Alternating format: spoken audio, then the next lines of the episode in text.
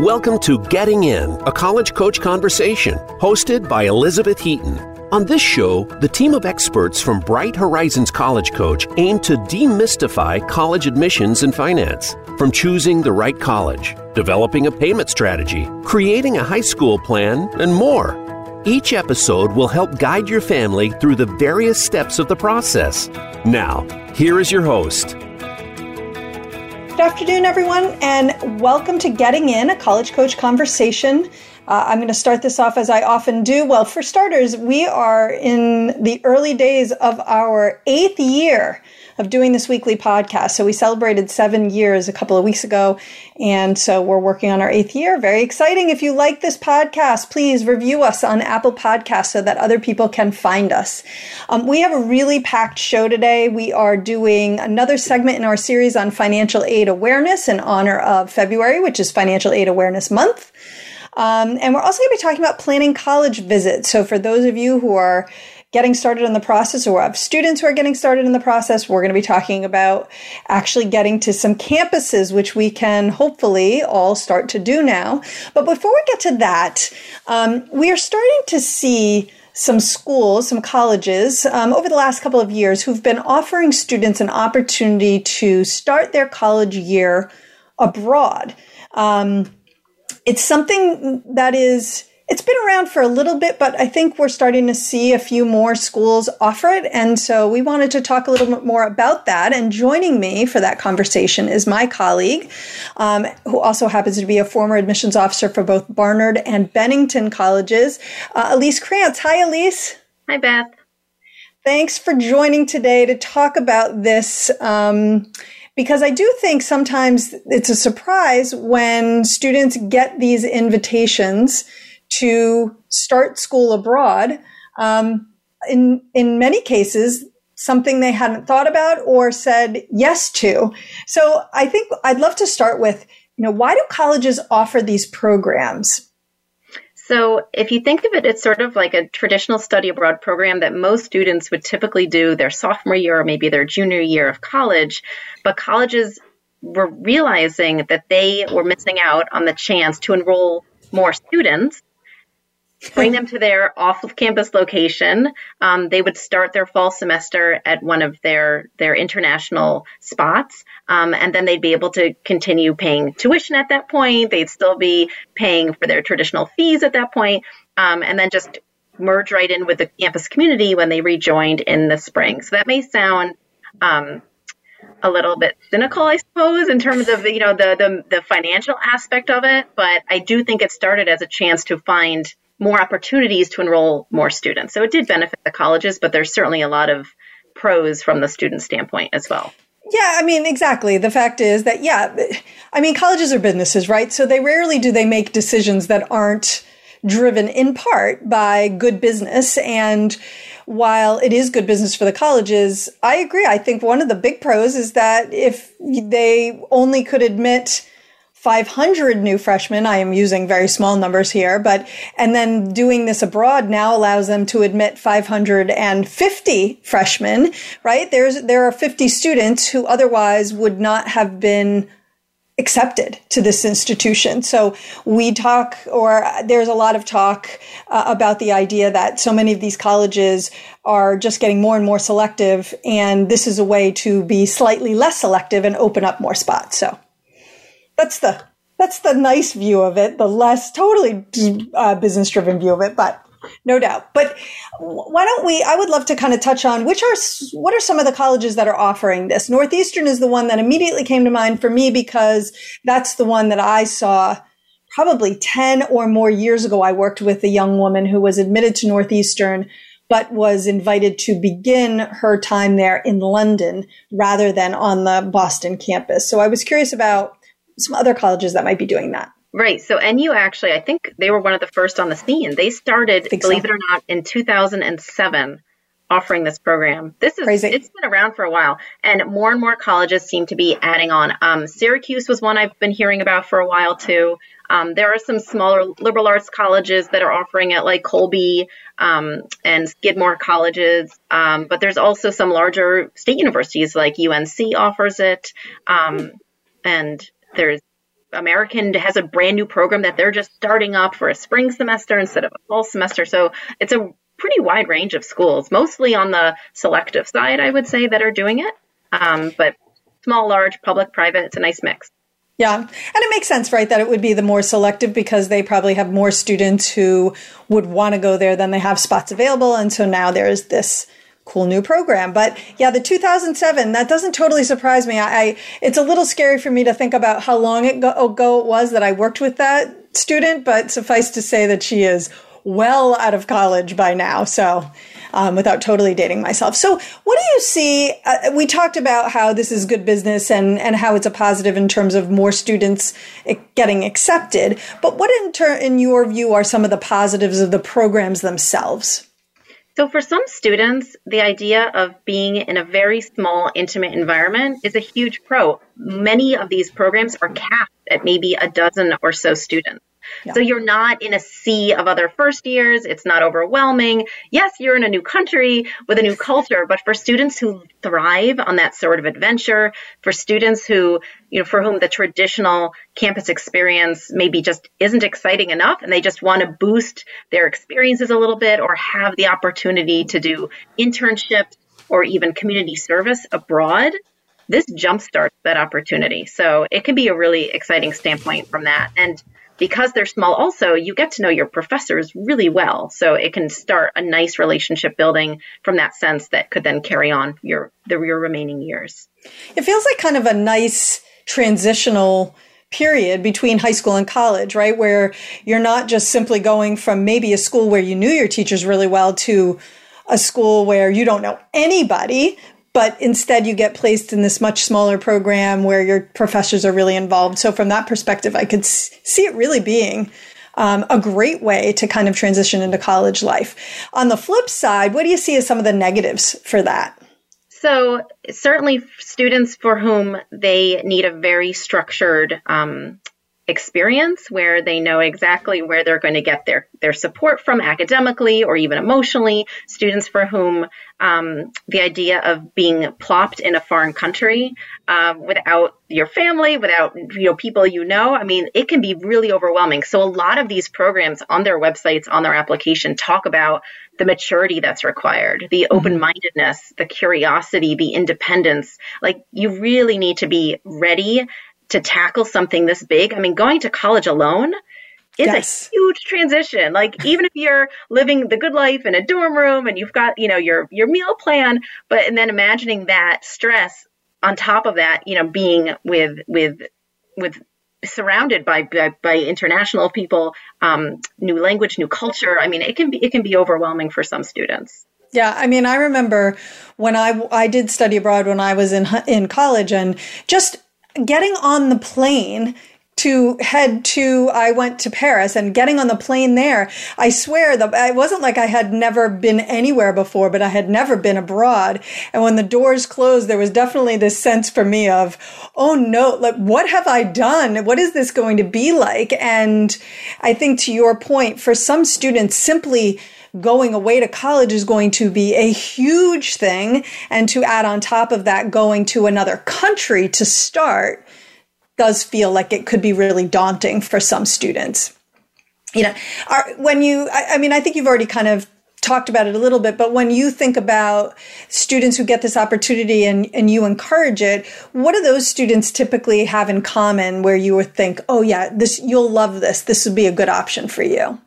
So there's a lot of students I've worked with lately that are really interested in foreign languages or other cultures and they're looking to expand and the idea of having to wait a few years before they can do that international experience, it's not their first choice. And so the idea that they could um, really start charting a, a, path for themselves academically that is unique to their specific interests. Um, also, there are some programs like Tufts' program in particular. It's not just about study abroad and, and the culture, it's also about social justice. And they're mm-hmm. taking um, community service is a big piece of that. And so for students who are looking for a really immersive, um, and cultural experience, it, it's really can be fantastic. Um, but it's not it's not for everyone. But and it's and it's certainly a limited number of spots at these programs. But generally speaking, these tend to be really nice choices for students. Um, and I'm sure we're going to talk about this who are looking for maybe a slightly slightly less selective way to get into that dream school um, right. because these programs are not as coveted as much as the traditional on-campus experience.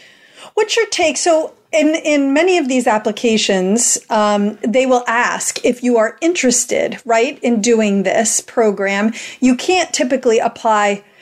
That might be coming, but at the moment, I don't believe you can specifically apply to Northeastern and say, the only way I go to Northeastern is if I get to do this program in London or this program in Greece or wherever in my freshman year. It's more of a, if I can't be admitted to the regular campus or to the the, the traditional campus, I am willing to start in a foreign country. What's your sense of the impact on a student's chances, or maybe you've found new information and in fact you could apply directly and, and only to that? I don't so know. I did, yeah, I did a little digging. So mostly I was looking at schools that use the common application. Um, and this is usually a question that appears on the either academic page um, or the main page of the application where it says, Would you be interested? We have this great opportunity. Here's a link to it. Check this box if you would like to be considered for it. Mm-hmm. Um, and that's usually the starting point. So for students who check that box saying, yes, I would be willing to consider this, you're not bound to that option. It's not as though you have to go to that study abroad program. Um, you know, if, if you are admitted to the regular university. But the trick is, though, that if you do check that box, they do have, the college has the option to say, we are willing to admit you, but only to that study abroad program. So you don't right. always get the choice. You can always say, no, I don't want to go at all to your school, but sometimes that's the only way you would have the entry point, like you're a student at Northeastern. It's it's mm-hmm. either that or nothing. Um, right. Well, to that end, I have had the experience where a student will get accepted to that and then say to me, well, I'm going to ask them if I could start on campus instead. what, what's your take on that? I know what my take work. on that is. It doesn't work. They, yeah. they, they have a select number of spots. And although it is a very unique and niche type of student, I think who would do well in these programs, they they are still small enough for the most part that colleges can fill them pretty well. So it's not as though um, the acceptance rate for these is so much greater than yes. those for the regular program. It is still a major hurdle to get into these schools at all. And then if you happen to check that box saying, yes, I would consider it, it's maybe going to give you a little bit of an extra boost if they're willing to consider you for that, for that particular program. Um, but it's still going to be a selective overall process. Um, that and if you're not interested, don't check the box. I mean, that's you don't want to be admitted to the school and be sort of pigeonholed into the only abroad option. Right, right. Two things that come to mind for me about that. The first is um, I see this as being similar to what Penn State does. So when you apply to Penn State, if you want the main campus, they also ask, would you consider starting in the summer? And because they have a fairly robust summer program.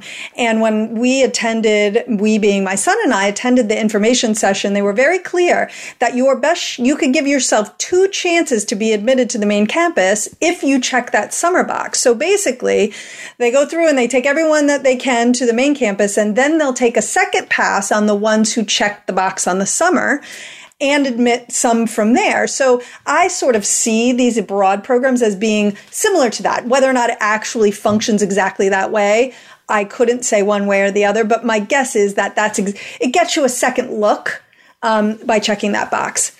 The second thing is that very interestingly, I did see some reports on um, a couple of groups I belong to on social media of students who did not check the box being offered acceptance to an abroad location. Have you heard about that? Any thoughts on that piece? Right. So this is one of those like, what is happening here, right? I thought I applied to the regular program, mm-hmm. and now all of a sudden they're saying we would love to have you, but you have to start in right. England or in Italy or in Spain or Ecuador, or you know, wherever. Which, by um, the way, that all sounds amazing to me. But I'm also I've been to college already, and I'm I'm coming at it from a different perspective. But right. anyway. um, So for those students, it's it's when the admissions officers are reviewing these applications, they may have a real interest in a particular student, but because of the level of competition, because of the limited number of spots that are available on campus, they just don't have the room for that particular student. And so they can say, listen, we really want you here eventually. Right. We don't have space here, but we have space at this fantastic, you know, beautiful international location consider that my friend and so it's then up to the student um, but if that's again if that's the only op- option that they were offered, it's usually that or nothing. Right. It's not like, I think in all cases, it's not like they would have offered you a spot on the main campus, but then they just decided, oh, well, she checked the box, so I'm going to give her Italy. Or he didn't check the box, but you know, we'd like him. We could put him to the main campus, but we'll just admit him to an abroad campus. It's definitely, I believe, a very thoughtful process. And it's a, just like what you said, we really want you. In, in other days, you might have gotten a wait list, right? But here you're getting this offer instead. And, you know, I mean, you don't have to go to your point, right? Mm-hmm. Mm-hmm. So, and some of the programs are just a fall semester, some are a full year, some are just spring. So I would say check out, you know, see what's out there, see what the options are, and if it's a school you really love, I would say it's it's worth checking the box if you're if you're open to the idea. Right, absolutely. And I guess also noting that even if you don't check the box, you may get that offer, but, um, you know, that, that's where you kind of can make a decision. And maybe at the end of the day, when the dust settles and you are six, seven, eight months older than you were when you initially applied, the idea of starting college abroad might suddenly be more appealing to you anyway. So, um, it's interesting options, interesting times in college admissions. Uh, Elise, thank you so much for joining today. I really appreciate it. Sure, my pleasure. All right. Well, we're going to take a very short break. And when we come back, we are continuing our celebration of Financial Aid Awareness Month with more about financial aid, specifically how you can use financial aid offices as a resource to help you through the process. So don't go away.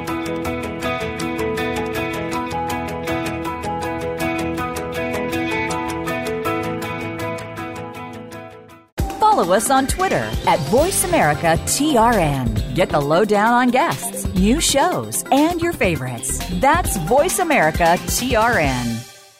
When it's time to go through the college admissions process, look to Bright Horizons College Coach for ethical guidance and customized support. Our educators will get to know your students' ambitions and talents, help highlight hard won achievements, and create a plan for getting into a top choice school. That plan includes helping your student choose classes and extracurriculars, create a college list, brainstorm and edit essays, and navigate college financing options. Visit getintocollege.com to learn more. Streaming live, the leader in Internet talk radio, voiceamerica.com.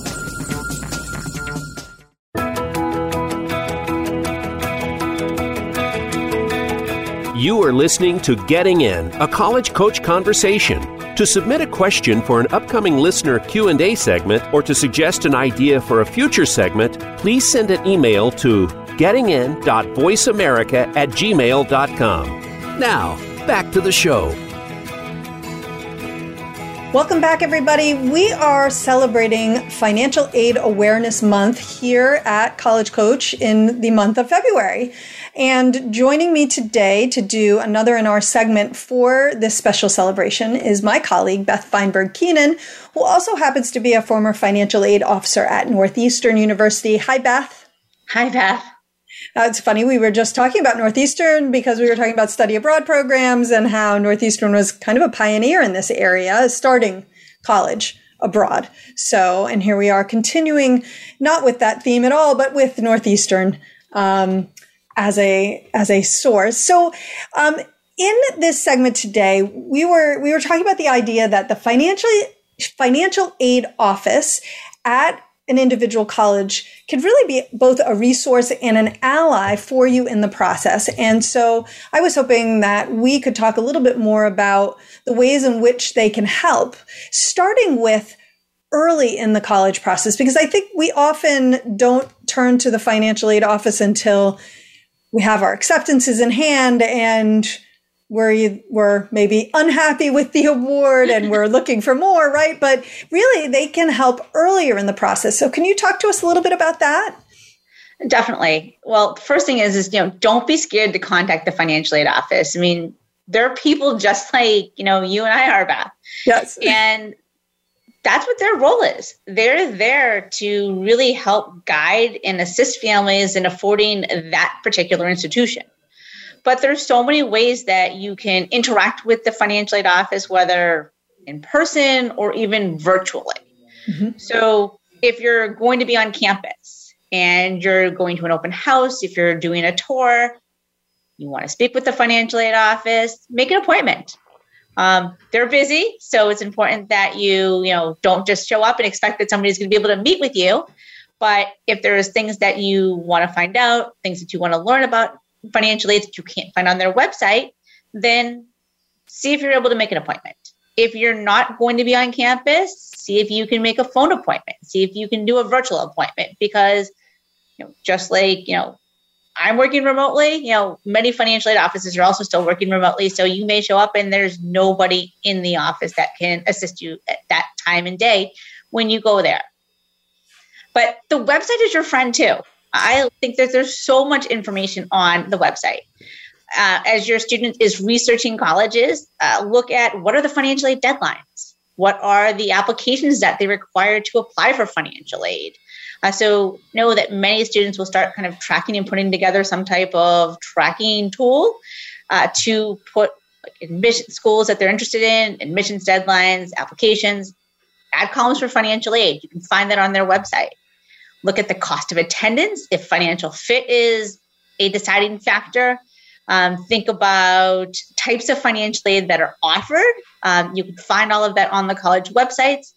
And I encourage all families, specifically really in like junior year of high school, early and senior year, to make use of the net price calculators on the college websites. So whether it's an in-person conversation, whether it's a um, you're getting information off their website, you know, as you mentioned, Beth, there's so much information families can get early on in their research.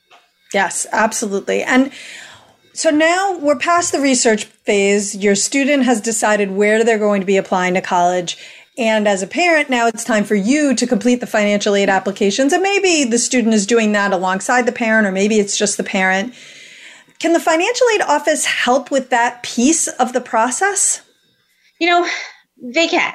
They're not necessarily going to sit down with you and walk through the application with you line by line. Mm-hmm. So, if you do have questions on the financial aid application and you're not sure, you're getting stuck. Like, I don't know how to answer this question um, whether it's the, the FAFSA or the CSS profile. How do I answer this question specifically for maybe an institution? Give them a call. Um, you might get somebody who's just on the front lines. They might not be able to help you. Um, so you might have to make an appointment to speak with a financial aid administrator at the school, but you know, give it a shot. They might also have other resources for you. I know, like when I worked in an aid office at Northeastern, as Beth mentioned, we actually used to do high school nights. So we actually used to staff probably two to three high school nights. But, you know, with the age of COVID, I don't know how many schools are still doing that, if they're doing anything virtually. But many schools often are aware of resources within their area that mm-hmm. might offer some type of guidance. Maybe it's a live webinar, maybe it's a taped webinar that you can, you know, participate in. And, and maybe they have somebody who's actually walking line by line during that right. presentation and you can get it on demand. And you're like, hey, like, I didn't even realize I had that. You know, that there somebody's made these presentations. You know what? Right. You're probably not the first person who has a question about filling out the financial aid application. Yeah, you know, it's a little scary. I will say I've been doing this work for 20 years. I have an entire team of people who are experts in this, and I have been putting off filling out the FAFSA uh, because I started to do it and I got a little intimidated, which is oh. silly. I know. But so I guess all of this to say that I get it. I do. And I feel for parents. And I, I know in the end, it's really not that hard, but it feels like it will be. And I think that's the, the hope is we can get past that and and you know I know they're doing some things to try and streamline the FAFSA, but um, I will caveat this by saying that if I thought we were going to qualify for aid, we would have a we would have applied by the deadlines on time. I am a little bit dragging my feet, mostly because the only reason we're, we'll submit it would be so that my son might be eligible for a work study position or something like that. But it isn't essential to our process right now. Otherwise, if you haven't submitted is and it is essential. Drop everything, stop listening to this, and go fill out the FAFSA. So, anyway, um, but that's good advice. Um, and uh, I, I, don't know that I ever thought about calling the financial aid office if I had a question about the FAFSA, and you know maybe they're they're busy and wouldn't be able to help, but they might offer some resources, like you say. Um, so families are going to start, if they haven't already, they're going to start receiving financial aid award letters from colleges alongside those acceptances. Um, if they need more help or they're help to understand the letter or maybe they're looking for more money, where's the first place that they should go in your opinion? They really need, they really need to call the financial aid office. Yeah. You know, if they're if they've had a change in circumstances, um, it's important that they communicate that with the financial aid office because maybe that change in circumstances might warrant a reevaluation of mm-hmm. the family's ability to pay. And if it doesn't warrant a reevaluation of your ability to pay, then you know what? You actually might qualify for additional need based financial assistance. Mm-hmm. But the other thing that also always comes to like the forefront, I think about is like every school doesn't have the resources to meet 100% of financial need. And so you may be thinking like, hey, I filed for financial aid and the results came back that I should be only expected to pay $10,000 or $20,000. Mm-hmm. And this financial aid package is, you know, it's really good. It's, you know, $20,000, $30,000, but it's now I have to pay $40,000. And where does the school think that I can come up with that money? Right. I mean, I can't tell you how many times I have conversations currently today um, with families who are like, how did they expect me to pay the difference? And I mean, it doesn't hurt to call the aid office. I mean, the worst that they're going to tell you is, is no, there's nothing else that they're going to be able to do. But you're going to be able to make an informed decision. Like, mm-hmm. hey, if this is what it's looking like for year one, what's necessarily going to change in years two, three, and four? Like, if you can't afford it year one, or you're saying, hey, it's a stretch for year one, think about the big picture. Um, right. Because, you know, aid offices want to make the school affordable and they want to help students enroll at their school, but they also just don't have like unlimited drawers of money that like, hmm. hey, thanks for calling, you know, right. Or, you know, what if, you know, you know, I'm so happy that you came in today because let me just open up my bottom drawer and I'll just pull out, you know, right. Another $10,000. exactly. Like that was one of the things that I, you know, I, I least liked about when I was in an aid off is that I'd have a family sitting there right in front of me um, we didn't necessarily have appointments at that time. They could walk in and they'd have their student there in front of me and being like, we can't afford this. And this is like our second or third child. And I'm like, you know, I can maybe help with a couple thousand dollars, but some of them had like gaps of like 20, 10, you know, $15,000. And like, I get it. You know, aid officers are there to help. And yes, they they have, I was going to say, limitations. It doesn't mean that they can't offer additional assistance, especially if there's changes in circumstances or maybe that they've gapped, you know, gapped you that you don't mm-hmm. have enough financial aid to meet what you're expected to pay. But expectations have to be realistic too. I mean, schools right. don't necessarily have an extra 10, 15, $20,000 laying around for every family that says, you know, hey, that's what I really need, you know, to, right. to make this school affordable. Right, exactly. Well, and it goes back to what you were saying about starting with the financial aid office early and making use of those tools that they make available on their website. And they're not always su- the most accurate, but it will give you at least some idea of, of what you can anticipate. So it shouldn't be, in a perfect world, a total shock if you get an award that's less than you thought it might be. Yeah. Um, what about uh, you file your paperwork, you filled out those, you you know, you went, you did your research, and you you used the calculators and you did all that. But then in in the time between when the the FAFSA or the CSS profile or both were filed, you had a change in circumstances. What do you do then? Is the aid office the first call you should make again? Definitely. Um, schools aren't necessarily going to be able to make a decision right on the spot. Check the school's website. Some of the schools may actually have a form that they require families to fill out um, where they're asking you like what what is that specific change and outlining it. And then they're also going to ask for supporting documentation. So be prepared. Like if you've had a change in income like they're going to want to see what you've made year to date. They're going to want to mm-hmm. see if you're collecting unemployment. They're going to want to see if you have a severance uh, because they're not just going to say hey your income went from x to zero. Right. they want to look at they want to look at you know big picture. What does that change really mean? Mm-hmm. um, but I think calling the aid office, having an initial conversation, if that's going to give you that peace of mind, and then knowing that you're going to have additional steps. If you don't necessarily need to have that initial conversation, you know what? Put together an email. Um, fill out the form if the school has a form. Lay it all out for them. Make sure you have the supporting documentation and send it along and then follow up with a phone call. Mm-hmm. We've had a change in circumstances. I've sent an email. I included X, Y, and Z. Is there anything else you need from us? We mm-hmm. want to make sure that, you know, when you're reviewing what's really happened right now, that there's nothing missing and you're able to come back to us and, you know, tell us if there's anything else that you can do to help. Right, right. But uh, yeah, I think so important, right? Did, you have to reach out. I think going back again to one of your earlier points, which is you can't be afraid to contact financial aid, that they can't help you if you don't reach out and initiate a conversation with them um, about that. Here's another question that sometimes come up. Uh, maybe you get a financial aid package; it includes loans, um, but the family needs to find them. Can the college, can the financial aid office actually re- recommend loan options that will help you cover the balance if you can't afford it? So typically, most financial aid packages are going to include a federal student loan, and most you know aid officers are going to say, "Hey, if you need to borrow, that is the loan that the family should take out first. Students right. should take out the federal loan that's been offered to them." But above and beyond that, no, aid officers are not recommending a lender. This mm-hmm. they're not recommending whether you go with a plus loan or whether you go with a private loan. That's a family decision. Yeah. They have tools and they have resources. Um, many schools will list a large list of lenders on their website of who they've processed loans through in the past. Many schools also have tools, something like Elm Select or another tool called Fast Track, where families can put in information about what they're looking for a loan, fixed interest rate, parents taking out, students taking out, variable interest rates. So they'll look at those different components and you'll, then you'll get a grid or you'll get a list of different lenders that you now can, you know, review. Right. Um, and look at, you know, what makes the most amount of sense for your family and your specific circumstances in borrowing. Right. And I, I, think that's good though, to to your point, why, you know, they can't be in the business of recommending specific loan providers. Um, because that gets them into a whole other world that they don't want to be in.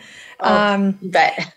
All right, last question. Um, and you did mention earlier that you know what the financial aid package you receive is for the first year, and um, can the financial aid office help families to plan out what they should expect beyond that first year? Um, you know, in terms of what they might see in increased tuition, whether or not their financial aid might increase to match that um, increased cost. Uh, how can you take advantage of the financial aid office in that situation? So, some colleges take it one step further. Like I know, like when I was at Northeastern, we had a nice packet that we used to send to uh, students who deposited, not all admitted students, but deposited students.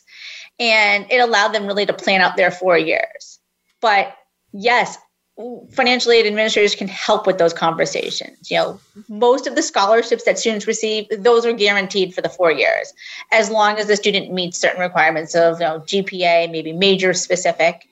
And then if it's need based financial assistance that's offered, that's going to really depend on the college. I mean, if your cha- if your circumstances don't change from year to year, most schools will say, "Hey, that there were." I want to say like guaranteeing it, but you shouldn't see much of a change. Right. But for some of the schools that do meet full financial need as determined by the financial aid applications, as college prices go up, and if your expected family contribution stays steady, then maybe you might actually see a slight increase in the financial aid that you're receiving from year to year. Mm-hmm. Um, but I think colleges, you know, they know what their policies are. They know what their trends have been. So they're going to be able to tell you, like on average, yes, our tuition increases 2%, our tuition increases, you know, our costs increase 3% or more. And hey, what else are you know we looking at that you know our packages stay steady. Um, you can inc- you can expect an increase in student loans slightly each year, but beyond that, you know maybe they don't do anything, and so then you as a family have to plan for those. you know, Right. Those increases in increased tuition. Exactly. And I, I do really, really like your point and kind of almost want to end on that note, which is you should certainly be looking ahead and planning it out and making sure that if you're concerned about how you're going to afford it in year one, that's only going to get worse in years two, three, and four, and possibly five if a student takes a little longer to graduate. And uh, you need to be smart about it and don't get yourself into something that is going to really cause you significant financial hardship when it's all said and done. Beth, thank you so much for joining today. I really appreciate it. Thanks, Beth, for having me. Have a wonderful rest of the day. Yeah, you too. All right, we're going to go to commercial, but when we come back, we are talking about college visits, so don't go away.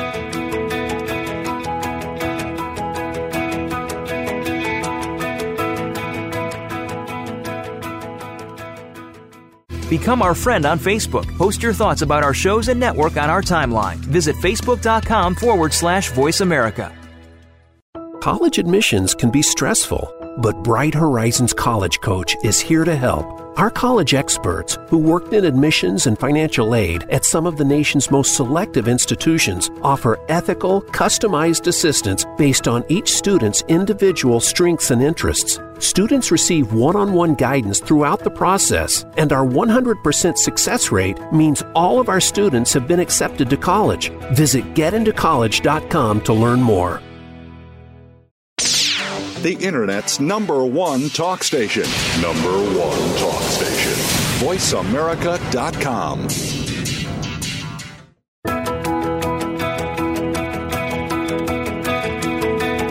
You are listening to Getting In, a college coach conversation. To submit a question for an upcoming listener Q&A segment or to suggest an idea for a future segment, please send an email to gettingin.voiceamerica at gmail.com. Now, back to the show. Hi, everybody. Welcome back to Getting In, a college coach conversation. Uh, we're on our third segment, and we've just talked about financial aid awareness.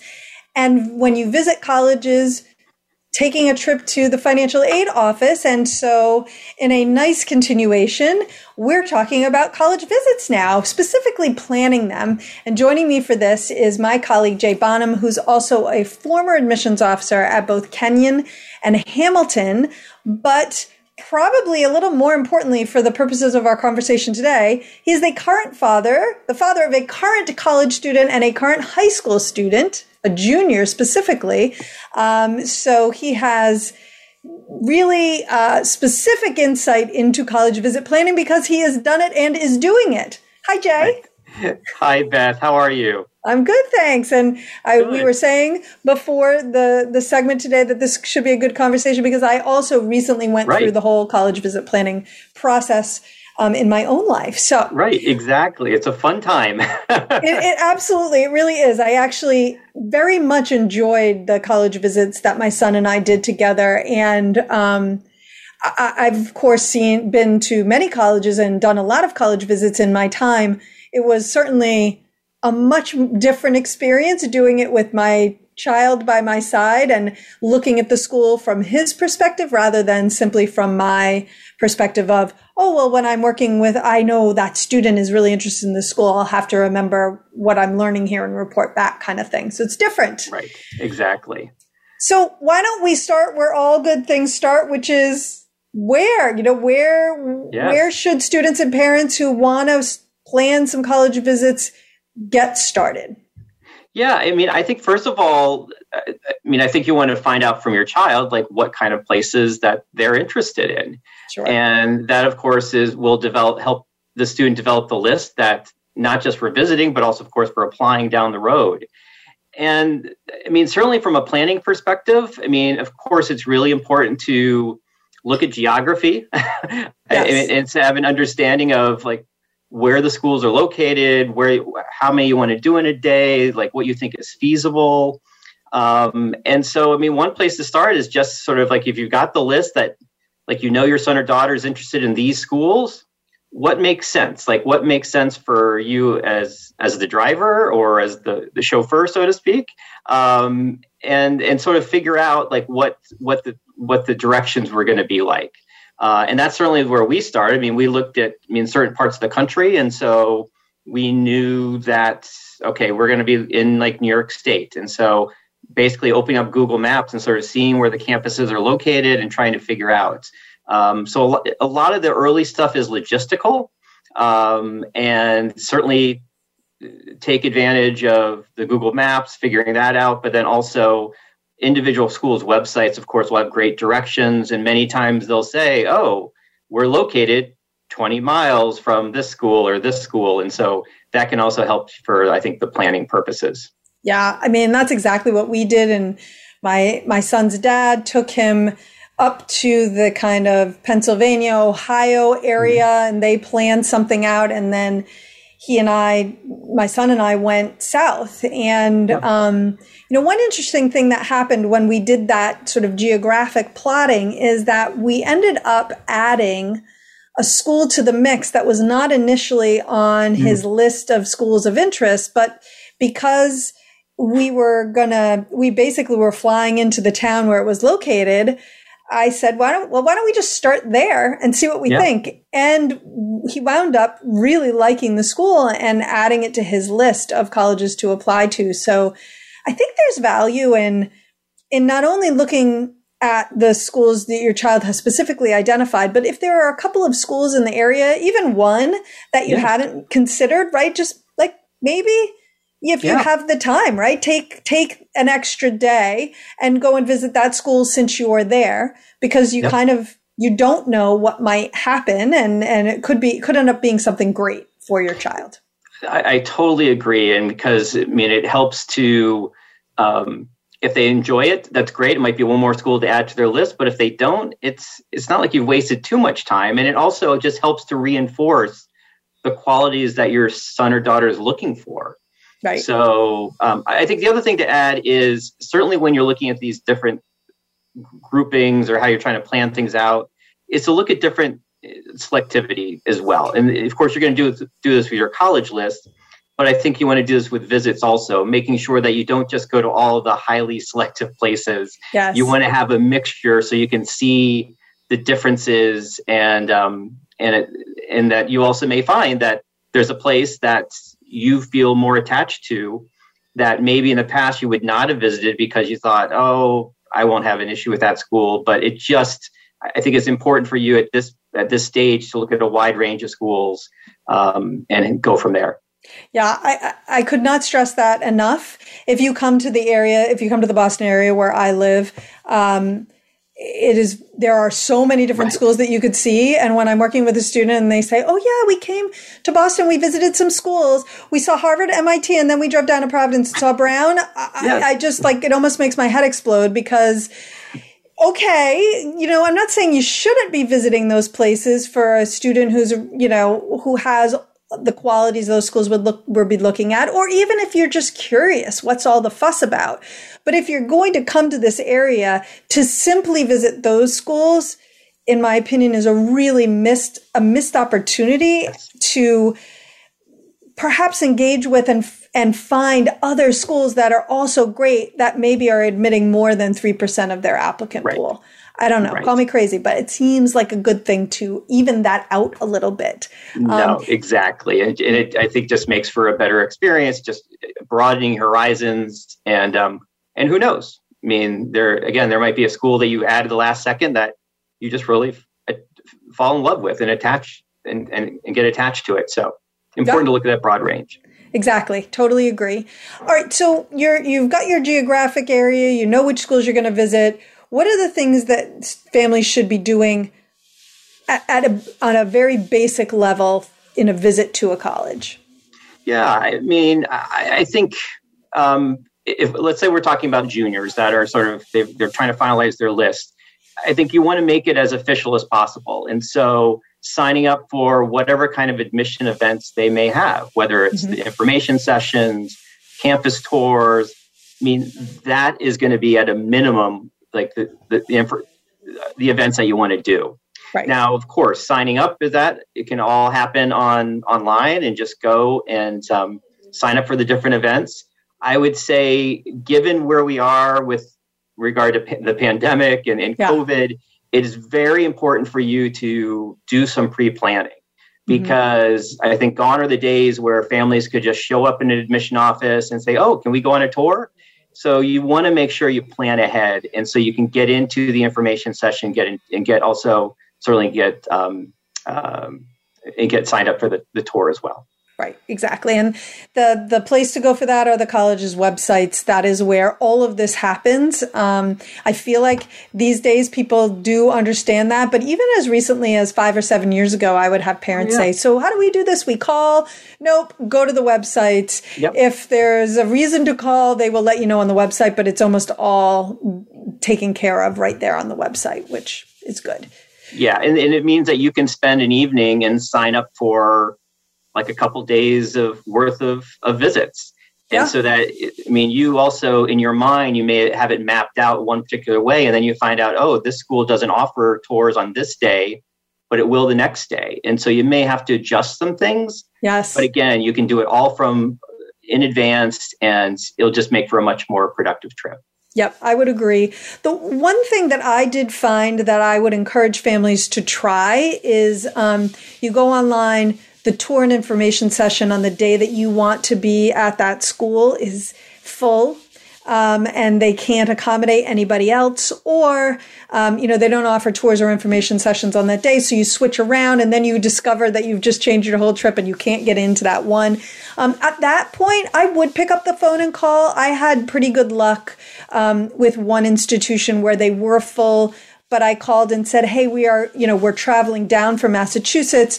This is the only day that we can be there. And all of the days that week were filled. So it wasn't like we could have switched our trip and gone on a different day.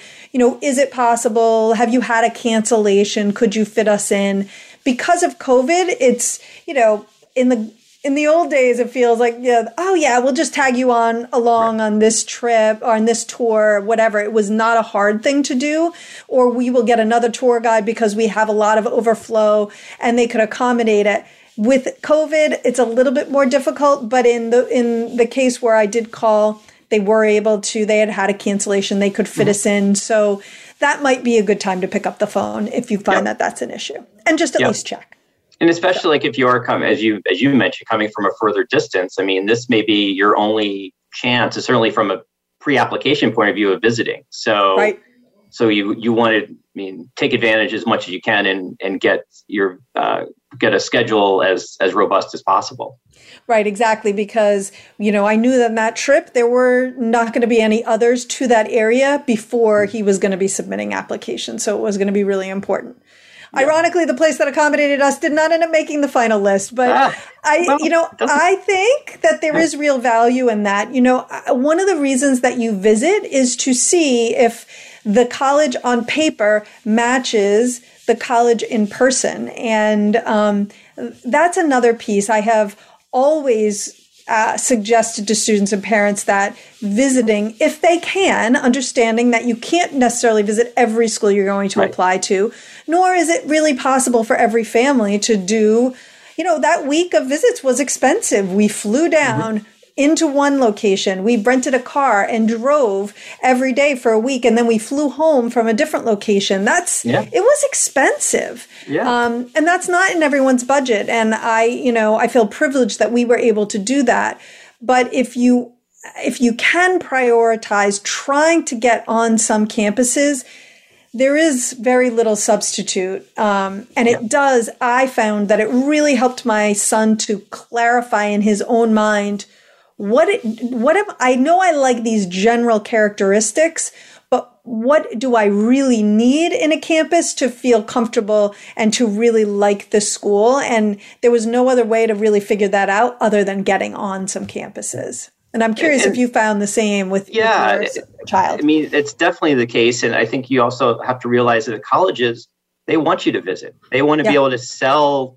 I mean, not sell necessarily, but but show their campus, show their act- show their facilities. I mean, maybe talk with. I mean, show their students. Mhm. And so, fortunately, we I think are finding ourselves in a little bit better lo- spot where we can go back and visit visit these campuses. Mm-hmm. Unlike we not doing, we weren't able to do that like a year ago. Let's say. Right. So so yes, it's, it's so important, and certainly I mean, with my older child, it was really important for him to be to sort of visualize himself on these different campuses, and it helped out. And I think for my younger son, who in some ways I think has less of an idea of what mm-hmm. he's looking for right now. So I think for him, it's even more important to go and, and visit these places and spend time, talk with the students, talk with the admission officers, and and try to figure out again what he is what he's looking for. Yeah. So we have a couple minutes left, and I wanted to talk about what do you do besides the information session and tour? What are yeah. some suggestions that you have for kind of maximizing that time on campus? So, I mean, depending on like when you're visited, certainly if you're visiting during the school year when kids are when uh, classes are in session, I'm a big fan of spending time in the dining hall, just mm-hmm. sort of going and sitting down, having a meal, seeing students how they're interacting with each other chances are if, if you look like a prospective student and family, someone's going to come over and say hi and ask if you have any questions. Mm-hmm. Um, I think certainly given whatever your academic interests are, um, maybe reaching out to the professor or to um, uh, different academic areas and maybe meeting with them during the visit as well. Um, I think also exploring the local area and sort of getting a sense of not just the campus itself, but what does the town feel like what kind of what kind of amenities are there going to be because again you have to think you'll be spending four years in this location so yes you want to be happy with the campus and those facilities but also sort of spending time in the, the local area as well Right. Yeah, I would. I uh, would second all of that. I, you know, when we went on, not to harp on my own personal experience, but my son and I are both really into food, and so mm-hmm. one of the things that I did when I was planning it is found a really good restaurant at yeah. every one of the places that we went and they were mostly not fancy right because you're in college towns but right. you know just finding what is known as some of the better places to eat nearby. And um, so it was almost part food tour, part college tour. but, you know, that was, it was fun. And that was something that was really important. Um, I don't anticipate that he will spend a whole lot of time outside of the dining halls because that meal plan is going to be pricey. But I, it is good to know, you know, what, what else is there. And I would say yeah. for that, his favorite schools, the ones that made the top of his list, he did have almost an equally great uh, reaction to the area that the college was in as he did mm-hmm. to the college itself. And I noticed that that was those two things kind of went hand in hand for him. So yes, yeah.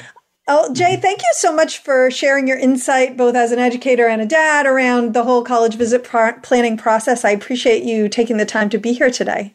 No, it's my pleasure. And I, I just, one last piece of advice is just that, I mean, it's a time where you can enjoy spending time with your son or daughter, and so yes. just make the most of it and um, and enjoy the adventure and enjoy the and, and enjoy the time together and all the things that will will come about. Yes, and don't actually kill them if you set foot on campus and the second that you do they say oh yeah i'm definitely not going to go here we don't even really right. need to visit i may have done that to my own parents a few moons ago. The only thing I could say in my in my favor is that we had not traveled a great distance. It was a relatively local Good. school, but still, Good. Um, Good. I know students do do that, and you just have to kind of, as a parent, grin and go with it. Exactly. Um, yep. And yeah, but it, it, should be fun. I, I, found it to be fun. Um, yes. Next week, Ian and Sally are hosting, uh, and we're doing a full show focused on Ron Lieber's The Price You Pay for College. So if you have read it and you're curious about our take on it, or if you have been meaning to read it but don't really have the time, well, you're in luck. If you watch the show next week, you are going to get a really nice overview of what's in there and um, and our thoughts. Uh, also, don't forget, leave us a review on Apple Podcasts. The more of those we get, the easier it is for others to find us. I would certainly appreciate it if it was a five star review. Um, but um, you know regardless if you would go on there and review us we would appreciate it if you have questions we do a listener question and answer segment usually about once a month. Um, and we need your questions for those. So you can send them to us on Facebook, on Instagram. Um, we're at, at College Coach BH. Uh, also, you could just email them straight up to us, gettingin.voiceamerica at gmail.com. Um, and we are here every Thursday, 4 p.m. Eastern and 1 p.m. Pacific.